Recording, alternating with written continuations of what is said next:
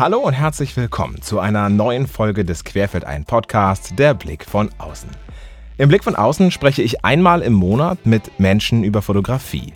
Und zwar mit Menschen aus der Popkultur, der Fotoindustrie oder der Politik. Mit denjenigen, die selbst nicht fotografieren. Damit erhalten wir den namensgebenden Blick von außen und lernen die Fotografie von neuen Seiten kennen. Heute spreche ich mit David Halbe. David ist Geschäftsführer von Halbe Rahmen, einem Rahmenhersteller aus dem Westerwald.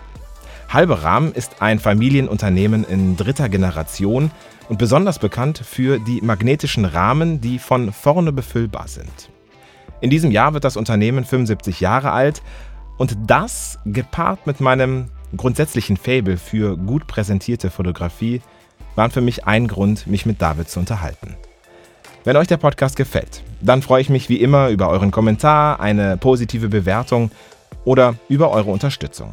Einfach auf querfeldein.de auf den großen Unterstützerknopf drücken und Querfeldein Supporter oder Supporterin werden. Und wenn ihr keine Folge mehr verpassen möchtet, dann folgt doch dem Podcast direkt in eurem Podcast-Player. Jetzt aber erst einmal viel Spaß.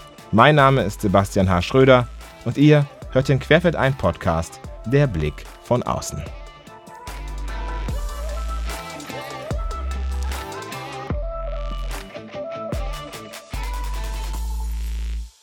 Hallo David, schön, dass du da bist. Ja, danke für die Einladung, Sebastian.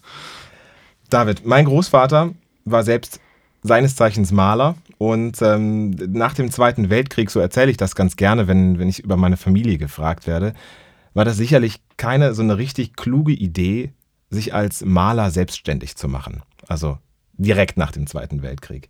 Und vor allen Dingen damit versuchen, eine Familie zu ernähren. Und ähm, es war zumindest nicht immer einfach, so habe ich das auch aus der Familie gehört. Ähm, wenn mal gut verkauft wurde, dann war es gut und wenn nicht gut verkauft wurde, dann war es auch mal wirklich schwierig. Dein Unternehmen, heute wirklich dein Unternehmen, wird 75 Jahre alt. Es wurde also 1946 gegründet von deinem Opa. Wie war das damals bei ihm? Wie waren die Voraussetzungen und wie kam er auf die Idee, mit Rahmen seinen Lebensunterhalt zu bestreiten? Ja, es war schlussendlich ein, ein riesengroßer Zufall, vielleicht auch ein traurig, trauriger Zufall. Also mein, mein Opa und sein Bruder hatten geplant, nach Ende des Krieges eine, eine Baumschule im Norddeutschland zu eröffnen. Mein Opa war der Kaufmann, sein Bruder der Gärtner und leider ist halt sein Bruder aus dem Krieg nicht zurückgekommen und damit hatte sich der Plan der Baumschule erledigt.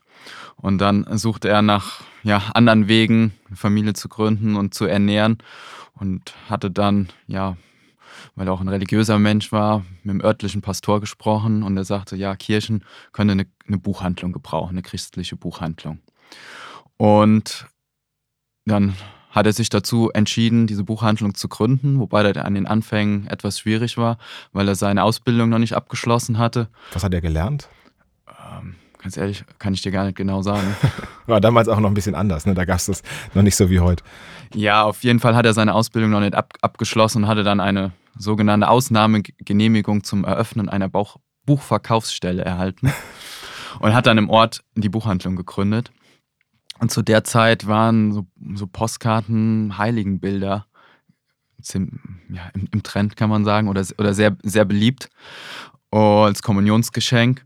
Und da, die hat er verkauft und hat dann auch, auch, auch christliche Kunst mit angeboten. Und irgendwann haben die Leute gefragt, ob er auch einen Rahmen dazu verkaufen könnte. Mhm. Und dann hat er irgendwann angefangen, aus Holzleisten, die er sich irgendwo zusammengesucht hat, noch in Uromas Küche die ersten Holzrahmen zu bauen. Mhm. Und so ist dann auch dieses Rahmengeschäft oder das Rahmenzusatzgeschäft am Anfang noch entstanden und ist, so wie mir das erzählt wurde, mit der Zeit immer, immer mehr geworden, bis es dann irgendwann ja den Hauptteil des Geschäfts ausgemacht hat. Und dann ist auch irgendwann die Buchhandlung dann geschlossen worden und Halbe hat sich dann komplett auf die Bilderrahmenproduktion fokussiert. Hat er denn diese Bilder selber gemalt, diese, diese heiligen Bilder, oder hat er die von der Kirche bekommen und dann vertrieben? Das waren, das waren Drucke von Verlagen, die er als, ja, als Händler angeboten hat. Und dann kam halt den, der Rahmen dazu, den er dann selber gebaut hatte. Das waren dann ja aber tatsächlich, ich sag mal, stinknormale Holzrahmen wahrscheinlich, ne? Das waren ganz einfache Holzrahmen aus dünnen Holzleisten, die zu der Zeit auch ziemlich schwierig zu bekommen waren, weil Holz war knapp, wurde zum Wiederaufbau gebraucht. Und das waren einfach Glas, Holzrahmen und dann von hinten verklebt, schätze ich.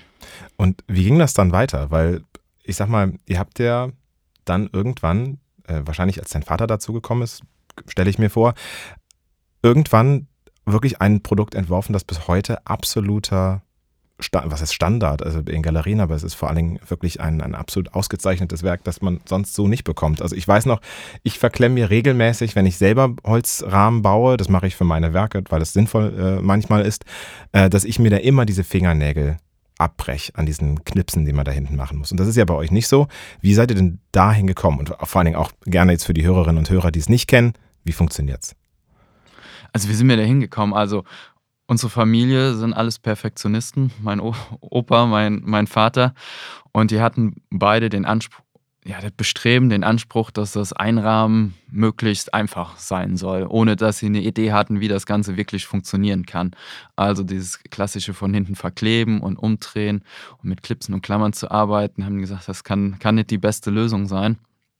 Und haben immer und haben dann verschiedene Dinge ausprobiert. Und man kennt es heute noch von, von so ganz einfachen Rahmen oder man nennt sie rahmenlose Bildträger. Das ist einfach eine Holzplatte mit einem Glas davor und die wird mit Klammern gehalten. Mhm. Das ist auch eine Erfindung der Halbes. Ach, tatsächlich, ja?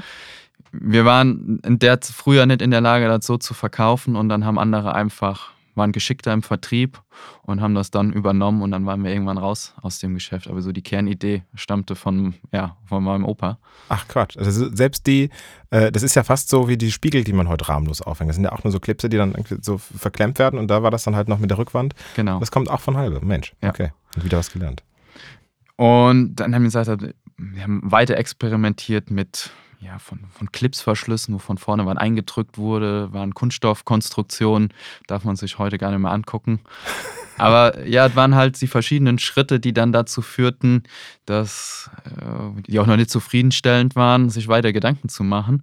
Und irgendwann hat dann mein, mein Vater bei den Hausaufgaben für die Berufsschule gesessen. Er hat äh, Werkzeugmacher gelernt und sollte technische, musste technische Zeichnungen machen. Und äh, ja, wer selber mal technisch zeichnen gelernt hat, wird solche Zeichenbretter kennen für die DIN A4, DIN A3 Blätter. Und da wurden die Papiere mit, mit Magneten festgehalten. Übrigens ist er auch ein Unternehmen aus dem Ort der Marktführer für diese Zeichenbretter. und da waren Magnetbänder eingesetzt. Und dann kam die Idee auf, ja, das könnte sich doch auch eignen, um Bilderrahmen zusammenzuhalten. Und dann wurde experimentiert, bis dann irgendwann eine Konstruktion aus einem Aluminiumrahmen mit einem eingesetzten Magnetband entstanden ist. Und dann eine Rückwand, die auch ja, magnetisches Gegenlager hat und den Rahmen zusammenhalten konnte. Und diese Grundkonstruktion, wie sie wie in den 70er Jahren dann erfunden wurde, ist auch bis heute noch die Basis von allen unseren Produkten. Okay, das heißt, ähm, so fürs, fürs Verständnis, man legt also seinen Bildträger einfach auf den Tisch, legt das Bild drauf, legt das Passepartout drauf oder lässt es auch ohne das Glas und dann drückt man einfach euren Rahmen drauf. So ist es, oder? Bis heute. Genau. Vielleicht ein bisschen technischer noch erklärt. also wir, wir haben die, die Rückwand und das ist nicht eine einfache Holzplatte, wie man es so üblicherweise kennt, sondern die Rückwand hat umlaufend einen Stahlblechverbund, der einfach notwendig ist als Gegenlager für das Magnet.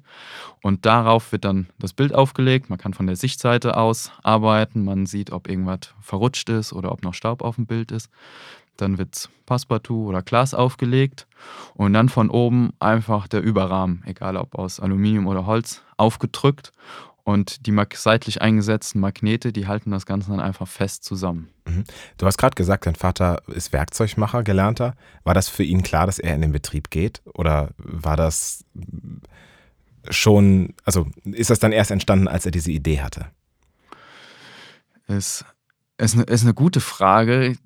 Ich glaube, er hat sich dazu genauso wenig so, so einen festen Lebensplan gehabt wie ich, sondern das hat sich einfach mit der Zeit entwickelt. Natürlich zu seiner, zu seiner Zeit war die, die Anfänge waren halt schwieriger, als das heute ist. Die Herausforderungen waren, waren sicher andere und es wurden kom kompetente Menschen im Unternehmen gebraucht und da ist er, ich sag mal so, da reingerutscht, da drin geblieben, hat dann auch das Unternehmen dann übernommen und weiter aufgebaut und viele neue Produkte erfunden, entwickelt und auf den Markt gebracht. Was, war das denn so, dass der, wie, wie groß war denn der Laden, als er da rein ist? War das dann tatsächlich immer noch so eine, eine kleine, äh, wie sag mal, eine Holzwerkstatt, mehr oder weniger, mit, mit ein, zwei Angestellten? Oder war das damals schon ein richtiger Vertrieb? Also ein richtiger Betrieb mit Vertrieb? Also es hatte sicher die, ja, die, die Zeiten der reinen, der, der kleinen Werkstatt schon hinter sich gelassen, war dann schon in, ja, eine industrielle Fertigung, aber noch nicht in, in der Größe und in der Komplexität, wie das heute ist. Ähm, mein Opa ist auch noch sehr lange im Unternehmen drin geblieben und die haben zusammen dann da gearbeitet. Was sicherlich auch nicht immer ganz einfach war. Ich wollte es gerade fragen, wie war das denn? Also ich kann mir vorstellen, auch dann für dich heute, ne? Also Vater, Sohn, das hat, bringt bestimmt auch Reibung mit sich, oder? Also mein, mein Vater hat mir erzählt, der Übergang war für ihn nicht sehr leicht. Mhm. Ähm, ich glaube, mein Opa, der war weit, weit über 70, auch noch im Unternehmen drin und war so, ja, der Altehrwürdige, der hin, hinter seinem großen Schreibtisch saß. Und mein, mein Vater hatte da etwas eingeschränkte Handlungsmöglichkeiten, was sicher nicht einmal für die Entwicklung des Unternehmens schwierig war, aber auch persönlich für ihn. Und er hat sich dann aus den Zeiten einfach auch für sich selber gesagt, wenn irgendwann kind von, Kinder von ihm das Ganze übernehmen, will er das Ganze anders machen und einen, besseren Übergang hinbekommen. Und das hat er auch so geschafft. Also alle, die uns beobachten und kennen, die, die loben uns dafür und schätzen ihn auch dafür, was wir da für einen guten Übergang geschafft haben. Das ist wirklich, kann man sagen, ab, absolut reibungslos, haben uns nie in die Haare gekriegt. Und er hat dann auch das Unternehmen auch verlassen, komplett abgegeben. Wahrscheinlich auch mit einem lachenden und einem weinenden Auge. Aber es war für alle Beteiligten ein sehr guter Übergang und man kann auch sagen, es hat auch funktioniert. Okay.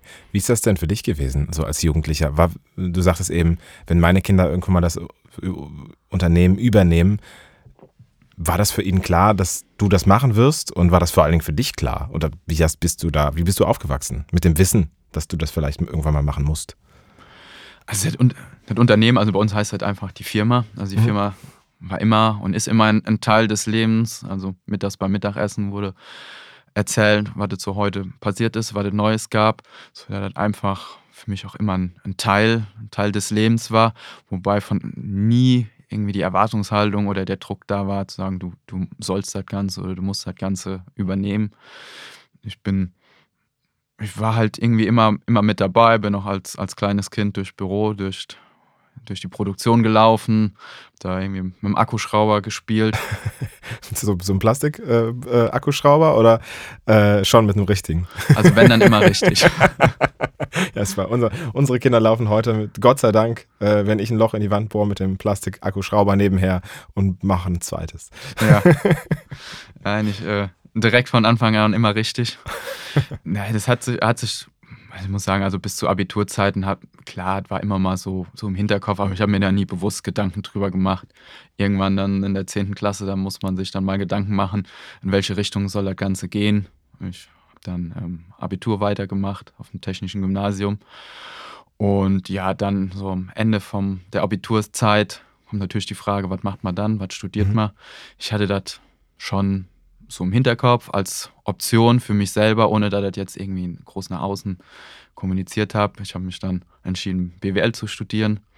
Dann auch noch einen Master in International Marketing gemacht, weil ich schon so im Hinterkopf hatte, ja, das, das ist, eine, ist eine Option und wenn, wenn ich dann noch das Passende dafür studiere, dann ist halt die, die Absatzseite, das Marketing, weil das einfach für mich immer so die Beobachtung war, ähm, wenn man erfolgreich sein will, dann muss man auch seine guten Produkte auch verkauft bekommen. Mhm. Ich glaube, das ist so ein, so ein Problem der Deutschen. Wir sind oft gut, gute Erfinder und schlechte Kaufleute. Ja, so geht es mir zumindest. also ich bin, noch, ich bin noch nicht mal wahrscheinlich ein ganz besonders guter Erfinder, aber äh, zumindest sehr schlecht im Eigenmarketing. Also ich, ne, mein, mein Job ist ja eigentlich, dass ich Werbung mache für andere. Das kriege ich auch gut hin. Aber Werbung für mich selber zu machen, das ist... Äh, eher eine schwierige Geburt meistens. Äh, kann ich gut verstehen. Also das heißt, das hast du dann gemacht und bist du dann direkt zurück ins Unternehmen oder bist du erstmal nochmal raus in die Welt und hast was anderes probiert?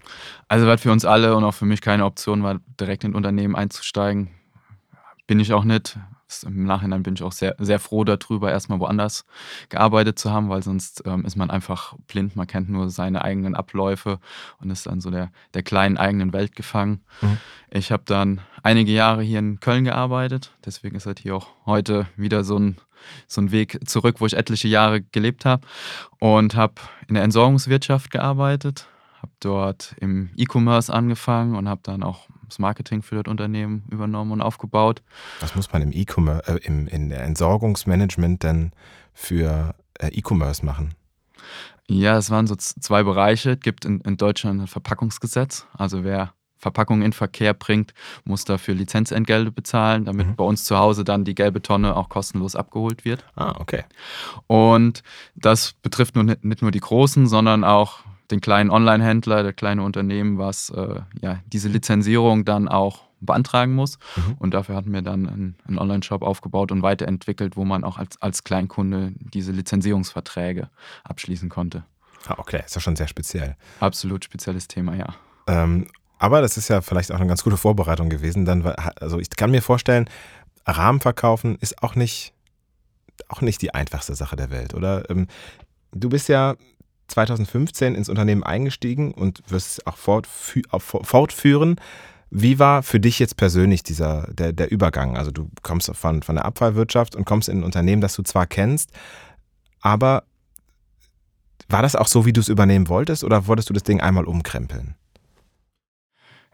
Einmal umkrempeln, das, das klingt so hart, das, das ist es auch nicht. Ähm, ich bin halt, ich, ich bin in ein Unternehmen reingekommen und mein Vater und ich, wir haben uns die Aufgabenbereiche dann auch aufgeteilt. Er war und ist dann auch geblieben der, der Techniker, mhm. hat sich um, um, um, die Produktion gekümmert und ich habe mich um Marketing und Vertrieb dann gekümmert und habe mir erstmal alles, alles angeschaut, wie sind, die, wie sind die Abläufe, mit allen Mitarbeitern gesprochen, auch, auch dann ähm, mit unseren Kunden gesprochen und einfach mal so, so ein Bild zu, Bild zu bekommen. Und für mich war einfach von Anfang an klar, wir müssen wir müssen unseren Online-Shop, den wir zu der Zeit schon hatten, den müssen wir modernisieren.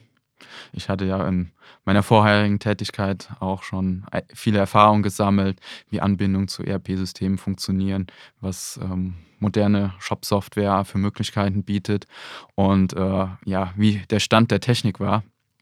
Und habe dann auch ziemlich direkt angefangen, Projekt aufzusetzen, unseren, unsere Webseite und unseren Online-Shop zu modernisieren, zusammenzuführen und ähm, in dem Zuge kommt man natürlich von Hölzchen auf Stöckchen. Man fängt an, über die Darstellung, Corporate Design sich Gedanken zu machen und bin da ja so rangegangen, mehr mit so einer, ja, versucht, diesen, diesen Blick von außen zu wahren. Hab dann auch mit, mit den Themen strategische Analyse, was man mal im Studium gelernt hat, versucht, mich unseren, unseren Kernkompetenzen zu nähern, was halbe überhaupt ausmacht. Und dann hat sich das Ganze so sukzessive weiterentwickelt. Ich habe hier in Köln einen guten Designer kennengelernt, der mittlerweile auch ein guter Freund ist. Und wir haben uns dann halt auch Gedanken gemacht, ja, wie, präsentiert man ein Unternehmen, was ja hochwertige Produkte anbietet, die auch ja, De Designobjekte sind. Die, und so ist dann unser Design ziemlich schnell entstanden. Ein klassisches, schlichtes Design, wo man aber trotzdem nicht zu kühl und äh, distanziert wirken will, sondern ja auch so die, diese Wohlfühlatmosphäre schafft, wo ja auch ein Bilderrahmen ein Teil ist. Man will ja, man hängt sich ja zu Hause Bilder auf, braucht dafür Rahmen, um sich zu Hause schön und gemütlich zu machen.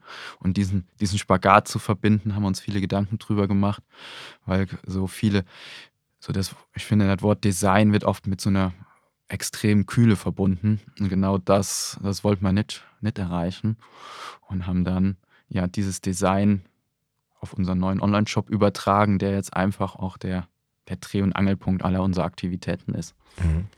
Ihr seid ja auch ein Direktvertrieb, ne? Also das heißt, man kann euch auch nur darüber beziehen. War das immer so und warum habt ihr euch für den Weg entschieden? Weil das ist ja doch relativ speziell, äh, dann nicht in den Einzelhandelsläden auch kaufbar zu sein. Ähm, ich kann mir vorstellen, gerade Menschen, die nicht so viel mit Fotografie zu tun haben, sind ja dann eher, dass sie das nehmen, was halt gerade da ist und dann nicht zu sagen, ja, jetzt suche ich mir noch mal im Internet einen Rahmen raus. Also war auch ein Zufall, als mein Opa und mein Vater den Magnetrahmen erfunden haben, sind die dann zu den Handelsvertretern gegangen, zum Fotohandel und haben gesagt, wir haben hier ein neues, tolles Produkt. äh, wollt ihr dann nicht in euer Sortiment aufnehmen? Und das wurde einfach zu der Zeit total ablehnend betrachtet, nach dem Motto, braucht man nicht, was ist das? das lohnt sich nicht, das bietet man gar nicht an. Und die beiden waren trotzdem einfach von ihrer Entwicklung so überzeugt, dass sie gesagt haben, ja gut, wenn der Handel nicht vertreiben will, dann machen wir es selber. Mhm. Und haben dann angefangen über, über regionale Künstler vor Ort, Fotografen vor Ort, ähm, gab zu der Zeit auch noch viel, viel mehr Fotoclubs als heute, haben dann die Rahmen angeboten. Und zu den Anfängen erzählt mein Vater immer, dass äh, wenn man irgendwo einen neuen Kunden gewonnen hat, dann konnte man beobachten, dass so mit der Zeit aus der Region immer mehr Bestellungen kamen.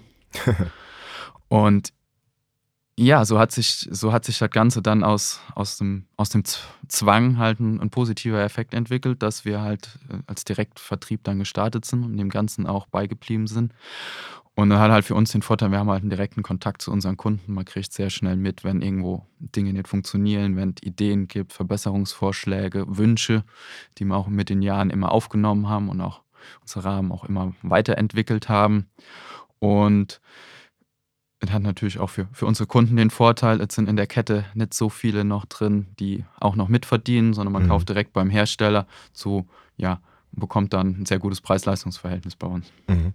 Äh, ich habe in meiner Recherche einen Beitrag vom SWR gefunden und bei dem ihr gemeinsam mit dem Rahmenhersteller Werner Mohrer nach Oslo gereist seid, um den Schrei, also den Schrei von Edward Punk, neu zu rahmen. Ähm, wie kam es dazu? Aber das ist eine, eine ganz lange Geschichte, wobei sich keiner mehr wirklich an die Anfänge erinnert. Irgendwie hat sich der, der Werner und mein Vater haben sich irgendwo mal, irgendwo drüber mal kennengelernt. Und weil es beide einfach die Perfektionisten der Rahmenwelt sind, natürlich auch direkt ver verstanden und mal mehr, mal weniger intensiv ein paar Projekte für andere Museen umgesetzt. Und der Werner ist ja nicht nur ein Rahmenbauer, sondern auch der Experte für zeitgenössische Rahmen. Also wenn man wissen will, wie ein Werk tatsächlich vom Künstler mal gerahmt worden wäre oder der Künstler die Intention hat, es zu rahmen, dann ist man beim Werner an der richtigen Adresse. Und er wurde mal eingeladen vom Munk-Museum zu einem Vortrag zum Thema, wie hätte Edward Munk seine Rahmen gerahmt, seine Bilder gerahmt. Mhm.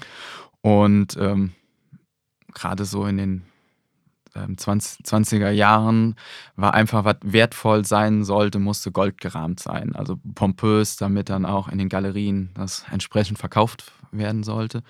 Und Edward Munk war jemand, der sagte, seine, seine Bilder sind, sind schlicht, die müssen vom Wetter, von der Natur gegerbt werden, um den letzten Schliff, äh, Schliff zu bekommen. Und den Anspruch hatte er auch an seine Rahmen. Und Werner hatte darum recherchiert, ist in ähm, alten Archiven gewesen, hat Fotos rausgesucht, ist im alten Atelier gewesen, hat am Speicher dann nur noch Rahmen gefunden. Und Edward Munk hatte seine Bilder eher schlicht gerahmt, einen ganz einfachen, schlichten Holzrahmen. Und das, diese Erkenntnis hatte dann der Werner davor getragen, war dann auch so, so ein ganzer, ganzer Bruch in der Rahmung von von den Munkwerken dann dargestellt hat, wo natürlich dann sich auch ein Museum Gedanken machen musste, ja, geht man wirklich diesen Weg von den, von den pompösen, goldenen Rahmen zu was ganz schlichten, was eher so aussieht, was man irgendwo im Schuppen gefunden hat. ja, und dann hat sich das Museum auch dazu entschieden, diesen, diesen Weg zu gehen und dann kam der Punkt, wo jeder Beteiligte mal seine Wünsche äußern durfte. Natürlich der Kurator macht sich Gedanken um, um die Gestaltung, die Restauratoren um den Schutz der Werke. Da kommt dann Diebstahlschutz, war ein ganz großes Thema, weil das Munkmuseum auch, auch zweimal überfallen wurde und dann. Bei laufendem Betrieb auch vor allen Dingen, ne? Bei, bei laufendem Betrieb mit vorgehaltener Waffe. Und dann einfach die, die, die Werke ja, von der Wand gerissen wurden und mitgenommen wurden. Und äh, die sind zwar wieder aufgetaucht, aber dann halt trotzdem mit, mit, mit Beschädigungen, die sich auch nicht wieder komplett reparieren ließen. Mhm. Und deswegen war der Diebstahlschutz schon ein hohes, wichtiges Thema, um einfach ein bisschen Zeit zu verschaffen, bis dann die Polizei eintreffen würde, wenn das Ganze nochmal passiert. Mhm. Ja, und da kamen dann sehr, sehr viele Anforderungen zusammen, wo dann auch der Anspruch war, das Ganze trotzdem noch komfortabel einrahmen zu können. Und eine Anforderung war, dass die Bilder keinen Kontakt zu Holz haben dürfen. Weil? Weil in Holz weil Stoffe, Harze, Gerbstoffe austreten können, wo ein potenzielles Risiko besteht, dass sie eine Leinwand, dass sie Farben beschädigen können und über die Jahre dann halt ähm, ja, Schäden verursachen. Und deswegen war da die Anforderung der Restauratoren, sagen, kein Kontakt zum Holz und nur Kontakt zu Materialien, die vom Museum nach Langzeittests auch freigegeben waren, wo man sichergestellt hat, dass da kein, keine Stoffe austreten können, die ein Bild in irgendeiner Weise beschädigen. Und da wir ja der Experte dafür sind, Rahmen aus Metall zu bauen, weil sonst funktionieren die Magnete nicht, war dann dieses gemeinsame Projekt geboren. Mhm. Und so haben wir dann eine, eine sehr komplizierte Rahmenkonstruktion entwickelt, die so alle Wünsche der verschiedenen Beteiligten miteinander verbunden hat. Und daraus ist dann der Rahmen für den Schrei entstanden. Wobei man sagen muss, wir haben den Schrei nicht selber gerahmt, weil da lässt kein Museum, lässt da einen Rahmenbauer an, an seine Heiligtümer, sondern wir haben halt den Rahmen dafür geliefert. Und das war dann auch mit einer der ersten für das Munk-Museum, damit der Schrei auch wieder in den Leihverkehr gehen konnte und dann wurde dann auch in Japan ausgestellt. Ja, und das war sicher das mit das, oder das bekannteste Bild, was in einem Rahmen von uns hängt, war auch mal eine Zeit lang mit über 90 Millionen Euro das teuer gehandelste Bild. Wobei man sagen muss, es gibt nicht den Schrei, sondern da gibt es eine ganze Handvoll. Es gibt eine ganze Handvoll und einer wurde mal zu diesem Preis dann auch versteigert. Wo man einfach sagt, das ist schon, das ist schon ein herausragendes herausragendes Wert, weil auch einfach in der, in der breiten Bevölkerung sehr, sehr bekannt war. Ja, das, da gab es eine Szene in dieser äh, Dokumentation, das fand ich sehr witzig, weil äh, ihr standet bei euch in äh, den Produktionshallen und äh, der Werner Mora war auch da und ihr wolltet gucken, ob es passt. Und dann habt ihr einfach, dann habt ihr das doch mal so reingelegt. Und ich dachte, was? Die haben doch nicht den, also das war alles so in so eine, so eine äh, Knisterfolie eingepackt, ihr packt das aus und legt das da rein. Und ich so, nee, das ist, das ist doch jetzt nicht der echte Munk. Den haben die doch jetzt nicht einfach aus dem Kofferraum da rausgeholt und da reingelegt. Irgendwann klärt sich das auch ja. auf, dass es eben nicht der echte ist. Aber da musste ich tatsächlich schon kurz schlucken. Ähm, äh, du sagst aber auch in der Dokumentation, dass damit sich das lohnt, damit sich das auch rechnet, müsste man da jetzt auch mehr von machen, von solchen Rahmen. Ist das jetzt eine Sache, die sich tatsächlich, also nachhaltig, jetzt mal abgesehen von dem Marketing-Effekt, auch so äh, gelohnt hat, weil mehr Museen jetzt diese Anforderungen stellen? Also, dass es äh, Holz und Leinwand nicht miteinander in Verbindung kommen sollten? Oder ist das schon speziell eher mal auf solche, ähm, ja, auf solche berühmten Bilder reduziert? Also, ja, und wir, und unsere Kernkompetenz sind eigentlich Grafikrahmen. Das sind Arbeiten für, für Arbeiten auf Papier, für dünnere Werke, ähm, für Gemälde, das ist eigentlich gar nicht uns, unsere Kernkompetenz, sondern da sind wir, wir haben diesen Rahmen entwickelt, weil einfach die Anforderung des, des Metalls da war. Ähm, ich bin kein Restaurator und es lässt sich sicherlich auch vor, vortrefflich darüber streiten, welche Dinge jetzt wie notwendig sind. Da hat auch jedes, jedes Haus seine eigenen Ansprüche, natürlich auch Budgets, was, was möglich ist. Dieses, diese Konstruktion für das Munkmuseum, die war sicher nicht einmalig, ist auch einmalig, ist auch, sind auch die einzigen, die diese wirklich hochkomplexe Konstruktion nutzen. Allerdings haben wir natürlich in diesem ganzen Prozess noch unkl uns unglaublich in die, in die Tiefe der Möglichkeiten der Materialzusammensetzung eingearbeitet und daraus sind dann auch Erkenntnisse entstanden, Weiterentwicklung von unseren Rahmen, für, für die Grafikarbeiten, die wir dann auch in die Serie umgesetzt haben. Und das sind Rahmen, die einfach in Museen sehr, sehr beliebt sind, auch immer beliebter werden, weil der konservatorische Anspruch in den letzten Jahren deutlich steigt. Also nicht nur in der musealen Welt, sondern auch bei Kunstsammlern und auch bei Privaten, weil ich auch einfach gut finde. Es macht halt Sinn, vorher sich Gedanken zu machen und Schäden zu verhindern, als im Nachgang irgendwie aufwendig Dinge zu reparieren und restaurieren, die sich am Anfang hätte vermeiden lassen. Ja, ich finde vor allen Dingen den Moment des von vorne Einlegens halt so angenehm, weil dieses ständige Drehen und äh, vor allen Dingen staubfrei etwas zu rahmen mit dem, diesem ständigen Umdrehen und dass es dann nicht noch verrutscht, ne? weil man kann, man kann es ja pressen, theoretisch. Und wenn man es presst, dann ist es dieser Moment des Drehens immer der, wo wieder alles verrutscht. Und ansonsten, wenn man es nämlich nicht presst, dann braucht man ja Kleber und dann muss es wieder ein musealer Kleber sein, der eben nicht, ne, und so weiter. Da kommen wir nachher tatsächlich nochmal ausführlich zu. Ich möchte gerne so einen handwerklichen Blog auch noch einbauen, äh, wo wir alle noch was lernen können, weil, also wenn es einer weiß, dann ja wahrscheinlich du. Ähm, was ich mich aber auch frage, ist, ob hast du einen eigenen Bezug zur Kunst? Also ist es so, dass du auch diese Grafikarbeiten persönlich spannender findest oder hast du oder hängst du dir auch lieber ein Gemälde hin, was dann vielleicht eher vom, vom Werner Murrer gerahmt wurde? Äh, darf mir ja gar nicht so laut sagen. Ich, ich selber habe hab keinen großen Bezug zur Kunst. Ich sage auch immer, dass unsere Kunden sind die Experten für den Inhalt. Ich bin der Experte für das Außenrum. Mhm. Und finde ich, auch, find ich auch gut so. Natürlich habe ich meinen persönlichen Geschmack von Dingen, die, die mir gefallen. Aber es ist ja, lässt, über nichts lässt sich vortrefflicher streiten als über Kunst. Und äh, das überlasse ich den Leuten, die einfach sich damit viel, viel besser auskennen als ich. Was hast du an der Wand hängen zu Hause bei dir? Ich habe ich habe diverse Fotografien zu Hause hängen von, ähm, von, mein, von meiner Mutter, die fotografiert, von Fotografen, die ich so kenne. Und es ist durchaus so, wenn man Bilderrahmen macht, bleibt auch schon mal so eine, so eine Fotografie ich, ähm, übrig, wo der Fotograf sagt, hier ah, kannst du behalten. Okay. Und die habe ich dann zu Hause natürlich in unseren Rahmen. Macht ihr dann ähm, auch die Rahmung für die Fotografen oder, oder und Fotografinnen? Oder äh, weil eigentlich ist ja genau das eigentlich euer, euer Clou, dass man das selber machen kann und zwar sehr einfach. Also, es ist nicht unser Kerngeschäft, weil wir auch sagen, mit unseren Rahmen ist das Einrahmen so einfach, dass man seine Bilder nicht irgendwo hinbringen muss, sondern es geht einfach so schnell und so komfortabel, dass man das am besten selber macht. Mhm. Allerdings so, die, wir haben, ja Kundschaft aus der näheren Umgebung, die dann der Bequemlichkeit halber doch ihre Werke bei uns vorbeibringen und einrahmen lassen. Wir haben ähm, Galerien, Verlage, die einfach größere Auflagen bei uns einrahmen lassen. Äh, da haben wir auch talentierte und geschulte Mitarbeiter, die das entsprechend hochwertig hinbekommen. Aber die absolute Masse ist, dass, sie, dass der Kunde selber einrahmt. Ja, okay. Gibt es noch so eine andere Geschichte? Ich meine, die Munk-Geschichte ist natürlich ganz besonders. Ja, aber vor allen Dingen, weil der Name so schrill ist. Ne? Ähm, habt ihr denn, gibt es auch so skurrile Sonderwünsche, die ihr dann versucht zu erfüllen? Was war das so das Skurrilste, was dir so einfällt? Äh, macht sich vielleicht keine, kaum einer Gedanken darüber, aber hier in NRW waren die älteren Lottoannahmestellen alle mit Rahmen von uns ausgestattet. das waren äh, Leucht Leuchtkästen und seitlich solche Einschieberahmen, die überhaupt nichts mit unseren Produkten zu tun haben.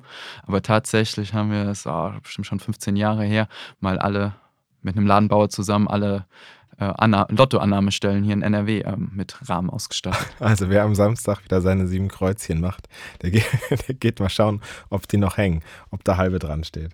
Ähm, woran erkenne ich denn einen guten Rahmen eigentlich?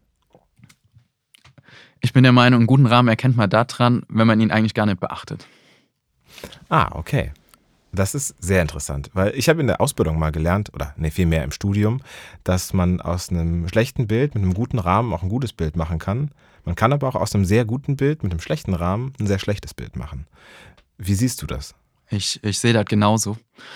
Für mich ist ein, ist ein Rahmen ist eine, ist eine Bühne für das Bild. Und äh, der Rahmen selber hat, hat keinen Selbstzweck, sondern er soll einfach den Blick aufs Bild lenken, Bild betonen, es, äh, ja, die Aufmerksamkeit auf es lenken, aber selber nicht vom Bild ablenken.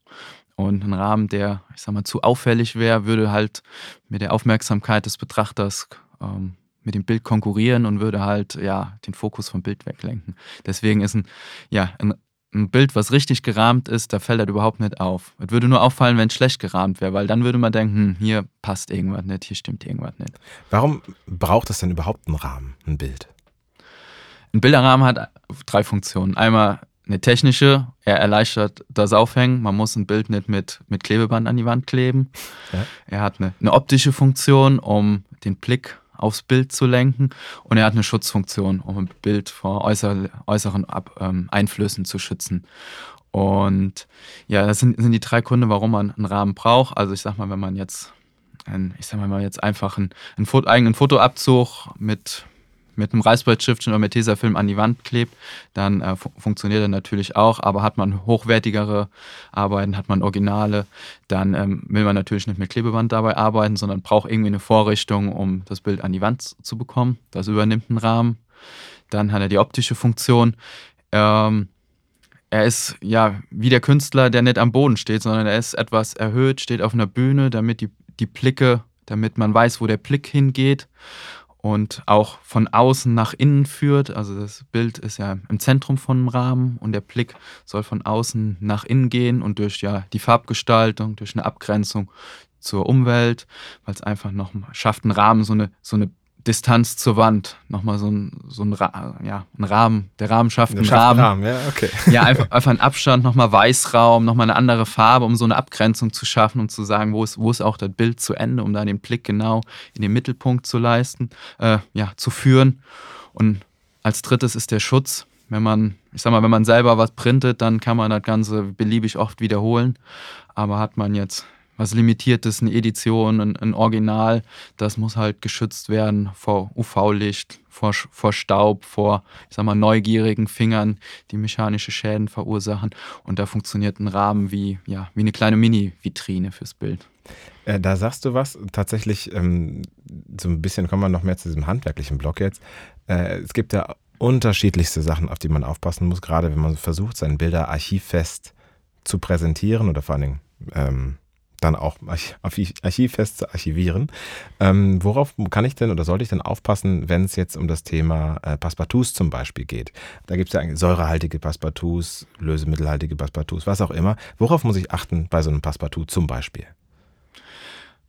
Ich glaube, dass mittlerweile zumindest beim, ja, bei Facheinrahmern man immer das Problem hat, dass es irgendwie säurehaltige Papiere gibt. Das Problem hätte man eher, wenn man jetzt, ich sag mal, im, im bekanntesten Möbelhaus mit ein paar Buchstaben im Rahmen kauft, wo man dann halt einfach ähm, nicht sicher ist, welche Materialien sind da verbaut. Du meinst Hardec, ne? Genau.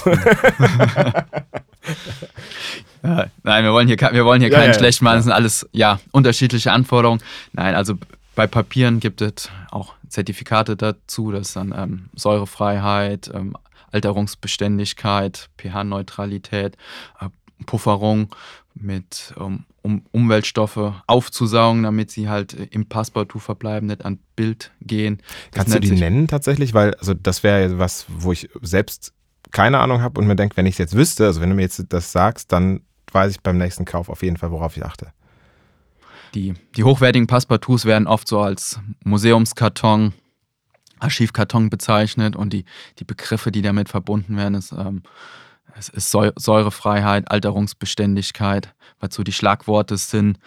Und wer dann in die, in die Tiefe einsteigen will, gibt es halt bei, bei seriösen Anbietern, da gibt es Zertifikate zu den Kartons, wo dann auch ähm, der pH-Gehalt aufgeführt ist, die genaue Zusammensetzung und für die absoluten Experten die, oder Restauratoren, die müssen sich dann auch nochmal mit der Papierzusammensetzung Gedanken machen, weil je nachdem, welches älteren Fotoabzug man hat und je nachdem, welcher Technik der gemacht ist, erfordert halt, halt äh, unterschiedliche pH-Werte.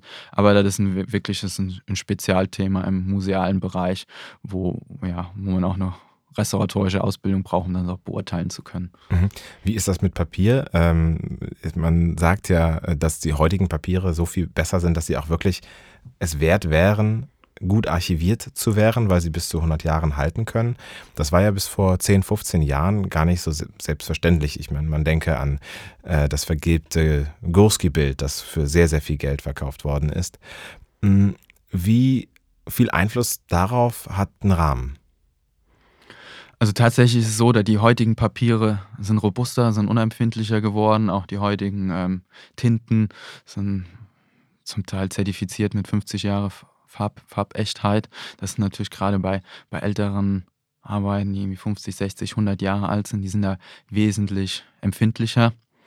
Und der Best, ja, der, die beste Möglichkeit, ein Bild zu schützen, ist halt Licht, lichtgeschützt in einer Archivschachtel irgendwo im Depot. Aber ist natürlich nicht das, was man will. Man will ja auch die, die Bilder zeigen. Ähm, Gerade so alte Fotografien sind ja auch ein Teil von Kultur, zeigen Momente der Vergangenheit, die auch, ja, um Verständnis für, für die eigene Vergangenheit zu bekommen, auch gezeigt werden sollen und müssen. Und da ist der Rahmen halt die beste Möglichkeit, um dieses Zeigen zu ermöglichen und trotzdem ein Bild zu schützen.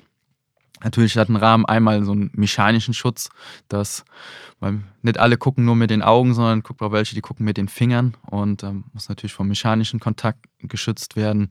Es gibt heutzutage auch Gläser, die über 99% UV-Schutz bieten, ohne dass jetzt das Bild, der Blick durch Bild getrübt ist, weil das Glas irgendwie gelblich ist. Das ist natürlich ein sehr, sehr großer Faktor.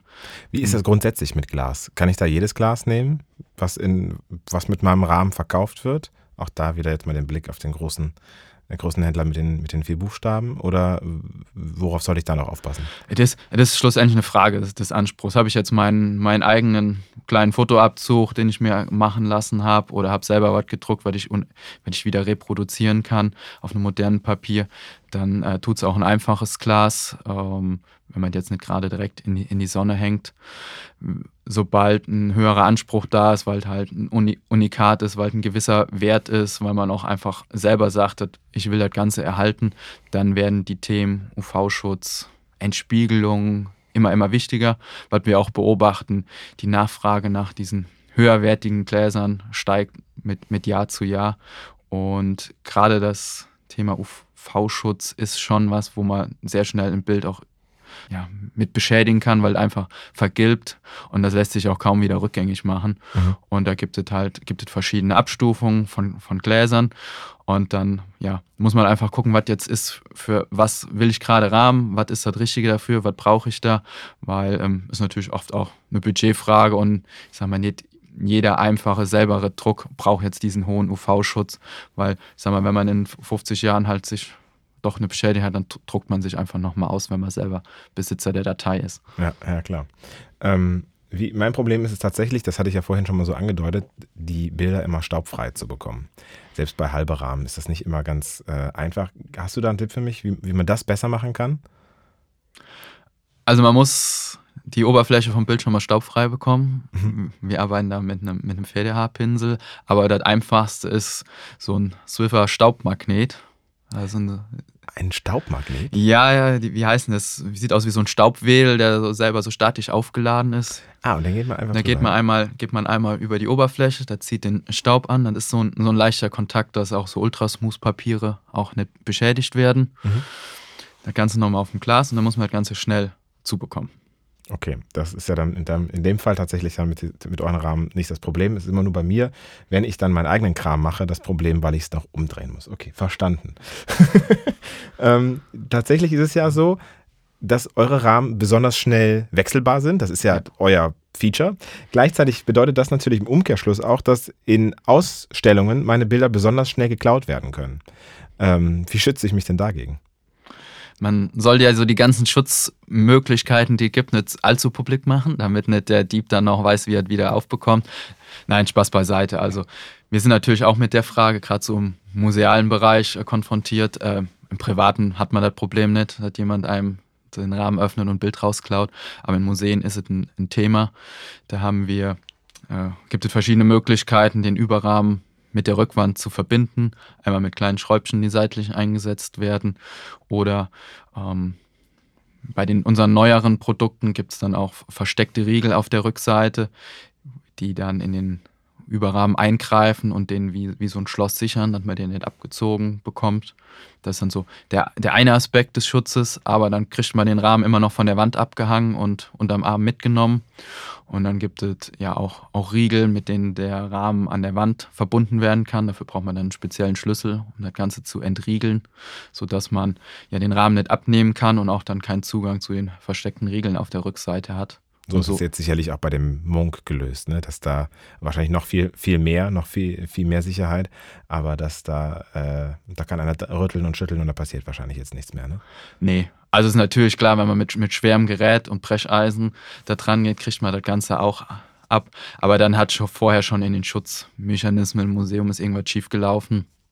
Ähm, ein Rahmen, der kann natürlich auch nur einen beschränkten Schutz bieten, weil sonst ist man irgendwo bei einem, bei einem Panzerglas da drum. Ja. Und er hat mal selbst beim grünen ähm, Gewölbe gesehen, dass auch damit genug krimineller Energie und Gewalt man auch durch Panzerglas durchkommt, sodass so ein Sicherheitskonzept in Museen einfach aus verschiedenen, verschiedenen Elementen besteht und der Rahmen ist halt ein Teil daran, aber funktioniert halt in, auch in ja, in, in Kombination mit allen verschiedenen Sicherungsmaßnahmen. Da frage ich mich gerade, wie gehst du durch ein Museum? Schaust du auf die Rahmen oder schaust du auf die Bilder?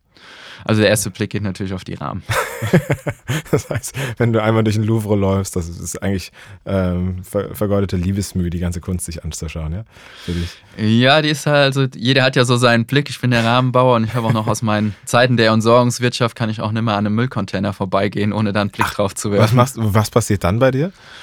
Ja, man guckt ja schon mal an, was das für eine, wer, wer steht da drauf an, als Entsorger, wer, welche Größe ist das, was ist so drin und so weiter. Sind halt so die, das ist einfach noch der, der Blick, die Gedanken, die so in einem drin sind. Ach, okay, ja, schön. Ähm, es gibt ja tatsächlich immer mehr Möglichkeiten, seine Bilder zu präsentieren. Ne? Von der Duschmatte über das Poster, das direkt an der Wand hängt, bis zum, also ich sag mal, äh, Tillmanns-Style ähm, oder bis zum Direktdruck auf Gegenstände selbst, also selbst Wände, da kann man ja inzwischen direkt draufdrucken. Wie behauptet sich da der Rahmen? Merkt ihr das, dass durch die, die Vielfalt, die jetzt durch den Druck möglich ist, es insgesamt eher weniger werden oder durch die Vielfalt, dass so viel möglich ist, eher mehr werden? Also wir, wir beobachten in, in den letzten Jahren wieder einen verstärkten Trend hin zum Bilderrahmen. Mhm. Die Zeiten, wo alles auf, auf D-Bond gedruckt und kaschiert wurde, die sind aus unserer Perspektive zum Glück wieder vorbei. Ja, das, genau, da habe ich nämlich angefangen und das war also, ja, alles komm, aber auf D-Bond oder auf Kappa, wenn es nicht wirklich qualitativ und lang sein muss und, und weg damit. Wir, also wird wieder mehr gerahmt, weil einfach irgendwie im, im, im Inneneinrichtungsbereich einfach auch irgendwie gezeigt ist, getrennt ist, wer durch Instagram durchsurft und den typischen Home 24 so lebe ich Seiten folgt, der sieht einfach auf jedem Bild ist irgendwo ein, ein Bilderrahmen, mhm. ist, ist Kunst gerahmt und gehört einfach dazu und so ist auch der, der Trend so im privaten Bereich. Aber das, das ist sicher ein, ein Teil. Ein anderer ist, dass einfach auch momentan der Kunstmarkt boomt. Hm. Geld muss scheinbar irgend, irgendwo hin. Und da wird natürlich auch mit, mit Werten umgegangen. Und da kommen die Aspekte wie, wie, Schutz, eine passende Präsentation, um dieses Werk, was man sich gekauft hat, dann auch zu erhalten, zu zeigen, sich anzuschauen. Und da kommt auch der klassische Bilderrahmen wieder ins Spiel. Und wir beobachten da wirklich in den, in den letzten Jahren wieder einen vermehrten Trend hin zum Bilderrahmen.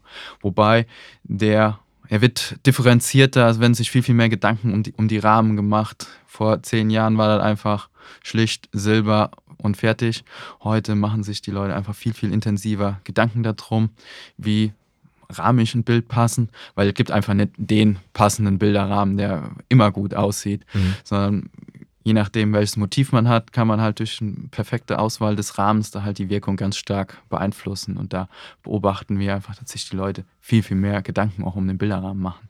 Wie war denn das jetzt in der Corona-Krise? Habt ihr da gemerkt, dass plötzlich die, die Zahlen so nach oben gingen, weil alle Leute mehr zu Hause waren? Oder weil es eben so ein Luxusprodukt geht, ist, natürlich ist ein Luxus im Sinne von, wenn ich jetzt meinen Job verliere, dann habe ich erstmal ein anderes Problem, als mir ein Bild an die Wand zu hängen, äh, dass es dann eher nach unten gegangen ist. Also du hast ein Bilderrahmen ist sicherlich das Letzte, was, man, was man zum Leben braucht. Aber während der Corona-Zeit äh, sind sehr, sehr viele Rahmen gekauft worden. Es hat sich eine, eine, eine, Verschiebung stattgefunden. Also wir haben auch viele Kunden, die aus dem Ladengeschäft rausverkaufen, Galerien. Ähm, sind, da ist deutlich weniger geworden. Es gab keine Ausstellung im musealen Bereich, ist weniger gekauft worden, aber dafür deutlich mehr von Privatleuten, von Profifotografen, die mal ihr, ihr Studio neu ausgestattet haben, von Amateurfotografen, die einfach die Zeit genutzt haben, mal ihre Fotosammlung nochmal durchzugehen und die besten Werke dann auszudrucken und zu rahmen. Ja, wir haben einfach beobachtet, wurde die Zeit genutzt, sich zu Hause schön zu machen. Mhm. Und da war der Rahmen auch ein, ja, hat einen wirklich großen Anteil daran. Wie ist denn das grundsätzlich bei euch? Habt ihr mehr professionelle Kunden wie Galerien oder Museen oder ist es schon der, der Einzelkunde, der äh, private Haushalt? Also wir sind extrem breit auf, aufgestellt. Wir haben natürlich sehr, sehr viele Museen als Kunden, wir haben Kunstverlage als Kunden, wir haben Profifotografen als Kunden, wir haben Amateurfotografen als, als Kunde, wobei wir haben auch ganz viele, wo wir überhaupt nicht wissen, wer dahinter steckt. Wenn der Hans Müller bestellt, der Hans Müller kann ein Fotograf sein, der kann ein Arzt sein, der in seine Praxis hängt, der kann aber auch ein Privatmann sein, der das für sich zu Hause braucht, der kann ein Künstler sein, der das Bild damit verkauft. Das kriegen wir gar nicht so mit. Und ähm, deswegen sind wir, wir sind sehr, ich bin sehr froh, dass wir so breit aufgestellt sind, weil das hat uns dann auch über die Corona-Krise gerettet, weil in dem einen Bereich dann eingebrochen ist, ist an der anderen Seite wieder kompensiert worden, so dass wir uns da ähm, nicht beschweren können. Okay, also Rahmen ein krisensicheres Geschäft. Ähm, der Laie denkt ja, na gut, Bild, Rahmen drum, das sind vier Holzstücke und gut. Jetzt haben wir gelernt, da ist auch noch ein bisschen Aluminium dran, das klappt dann schneller. Ähm, aber so ist es ja offensichtlich nicht, denn ihr habt in den letzten Jahren wirklich einige Innovations-Awards gewonnen. Was kann man bei so einem Bilderrahmen jetzt noch innovieren? Ja, grundsätzlich ist der Bilderrahmen ja ein, Produkt, der in der Form schon seit etlichen hundert Jahren gibt. Er besteht aus vier Schenkeln, die, die verbunden sind in verschiedener Optik. Jetzt sind, sind die Details, die den Unterschied machen.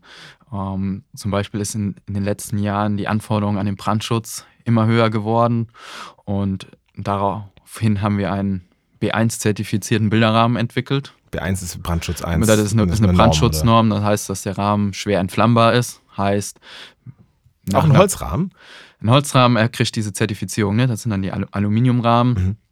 Ähm, nur durch die Magnetbänder, die aus Kunststoff bestehen, ist ihm das Siegel des Nichtbrennbaren verwehrt. Und das wird zum Beispiel sehr stark im, im öffentlichen Bereich, in Schulen, Universitäten eingesetzt, in Hotels, in, in Fluchtwegen, weil einfach die Anforderungen hier in, in, Deutschland alt, alt höher werden. Und das sind dann so die, so die, so die Kleinigkeiten, so die, die Nischen, wo dann auch im Bilderrahmenbereich Innovation stattfindet. Oder im musealen Bereich, hat eben schon gesagt, dass die, Konservator die Anforderungen der Restauratoren an den konservatorischen Anspruch immer, immer höher werden. Und das sind natürlich auch Anforderungen, die an uns getragen werden, die wir auch gerne dann aufnehmen und ähm, versuchen umzusetzen zu, und zu realisieren.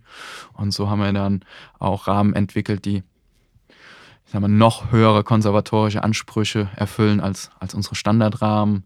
Die sind dann komplett ohne, ohne Klebstoff gefertigt. Das sind ähm, alterungsbeständige, säurefreie Materialien drin, die aus, ausgetauscht werden können. Das Abstand zwischen Glas und, und Rückwand, damit ein Glas keinen Kontakt zur Bildoberfläche bekommt. Jetzt sind die versteckten Sicherungsmöglichkeiten da verbaut.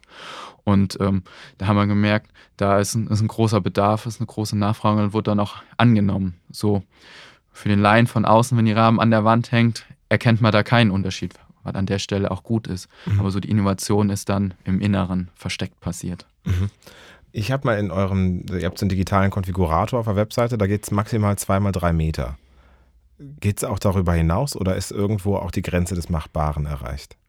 Also bei uns die Grenze ist, ist zweimal drei Meter, wobei man ehrlich sagen muss, davon werden nicht so viele Rahmen verkauft. okay. Aber, aber es wird, es wird schon, schon mehr. Also die, wir haben viele Mitarbeiter, die seit 20, 30 Jahren dabei sind und die erzählen mir, dass vor, vor 20 Jahren war ein Rahmen in 60, 80, war schon eher was Großes. Heute ist das äh, was Normales, äh, das ist überhaupt nichts Besonderes und in den letzten Jahren werden dann auch Größen ein Meter 20 mal ein Meter 50, ein Meter 50 mal, mal zwei Meter. Das sind so Sachen, die hat man vor zehn Jahren so gut wie gar nicht verkauft und heute produzieren wir davon mehrere am Tag. Also das wird schon alles größer. Was ist so der größte Rahmen, den du mal produziert hast? Ist das wirklich zweimal drei Meter oder gibt es da so Einzelanfertigungen, die ihr dann nochmal... Also mir wurde berichtet, dass wir früher mal einen Rahmen gebaut haben, der fünf, sechs Meter lang war. Dann mussten die Aluminiumprofile in der Mitte gestückelt werden, weil da dann einfach in, in der Länge dann Materialien nicht mehr zu bekommen sind. Der wurde dann auch ohne Glas gerahmt, weil das dann so Sachen kaum, kaum beschaffbar sind, zumindest nicht für Einzelstücke. Mhm. Ähm, was sind denn die Pläne für die Zukunft? Also womit können wir jetzt rechnen, wenn wir äh, von Halbe hören? Also ich, an der Stelle vielleicht auch nochmal ganz äh, wichtig, ähm, das Interesse kam von uns und von mir mit euch zu reden. Das wir, haben hier, wir bekommen hier kein Geld dafür. Das ist tatsächlich einfach pures Interesse, ähm, herauszufinden, was es bei euch gibt, weil ich das Unternehmen schätze. Ähm, und das ist ja keine, keine Werbeveranstaltung an der Stelle. Nochmal, das, das habe ich, hab ich noch gar nicht gesagt. Das ist mir wichtig, dass wir das nochmal äh, hier ganz klarstellen. Also, äh, aber die Frage nochmal, was sind die Pläne für die Zukunft? Also, womit können wir rechnen? Kannst du uns da irgendeinen Ausblick geben? Was gibt es Neues demnächst? Also, wir, wir arbeiten einfach daran, um also so ein Hauptthema, was, was wir aus meiner Sicht noch nicht zufriedenstellend gelöst haben, ist so die Rahmenauswahl. Also das, das Schwierigste ist so den, den passenden Bilderrahmen für sein Bild auszuwählen. Darüber kann man sicher hier jetzt noch zwei Stunden philosophieren, wie man den passenden Rahmen aus, auswählt, weil da auch nicht so die Daumenregel gibt. Wir haben da, ähm, man, man muss viele Dinge muss, muss man ausprobieren, man muss mal gesehen haben. Darüber könnte man Bücher schreiben haben wir auch sozusagen. Wir haben ich habe dazu sogar mal ein Buch geschrieben. Sehr gut, ja.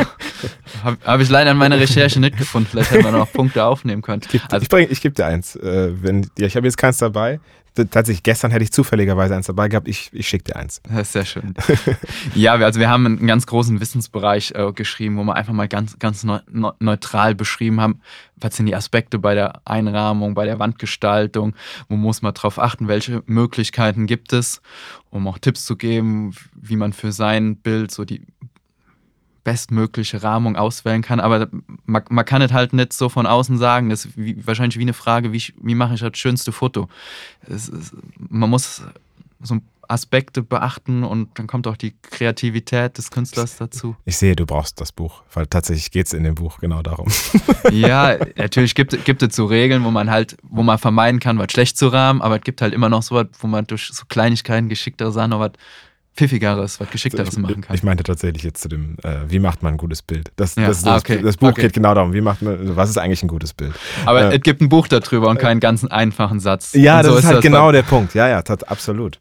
Klar. Und so, so ist halt auch bei einem Bilderrahmen. Und ähm, wir haben halt den, den Vorteil, das Digitale gibt halt viele Möglichkeiten. Man kann bei uns auf der Seite sein Bild hochladen und dann verschiedene Varianten ausprobieren mit Passepartout, ohne Passepartout, mit breiten Rändern, mit schmalen Rändern, mit verschiedenen Farben, mit schmalen Rahmen, breiten Rahmen, mit verschiedenen Größen, um die Proportionen zu beurteilen. So das, was man beim klassischen Rahmer, Einrahmer vor Ort machen würde, man legt mal so eine Profilecke da dran und guckt, wie es wirkt um ja so einen Eindruck zu bekommen. Ob man den Rahmen jetzt bei uns kauft oder irgendwo anders, ist, ist ja egal. Man kann halt trotzdem bei uns rumspielen und gucken, was halt am besten passt. Und so ist die Praxis und damit arbeiten wir auch. Also ich kann jetzt auch nicht einfach ein Bild sehen und sagen, jo, das ist halt die perfekte Rahmung, sondern ich habe so ein paar Ideen, wie man es machen kann, muss es dann aber auch mal ausprobieren, indem ich eine Rahmenecke dranlege und gucke, was passt oder halt bei uns im Konfigurator dann halt hochlade und halt mal ausprobiere, wie es am besten wirkt. Okay, das heißt, da geht es irgendwann noch weiter, da kommt noch was Neues, so habe ich es jetzt verstanden. Da wollen, da wollen wir weiter, weiterentwickeln, um das Ganze noch komfortabler zu machen. Also mein, mein Traum wäre halt, man ja, hält sein Handy an die Wand und sieht dann auch ja, den Rahmen an die eigene Wand projiziert, um dann so ein Gefühl dazu zu bekommen, wie es nicht nur passt der Rahmen zum Bild, sondern passt der Rahmen zum Bild und zur Umgebung. Mhm.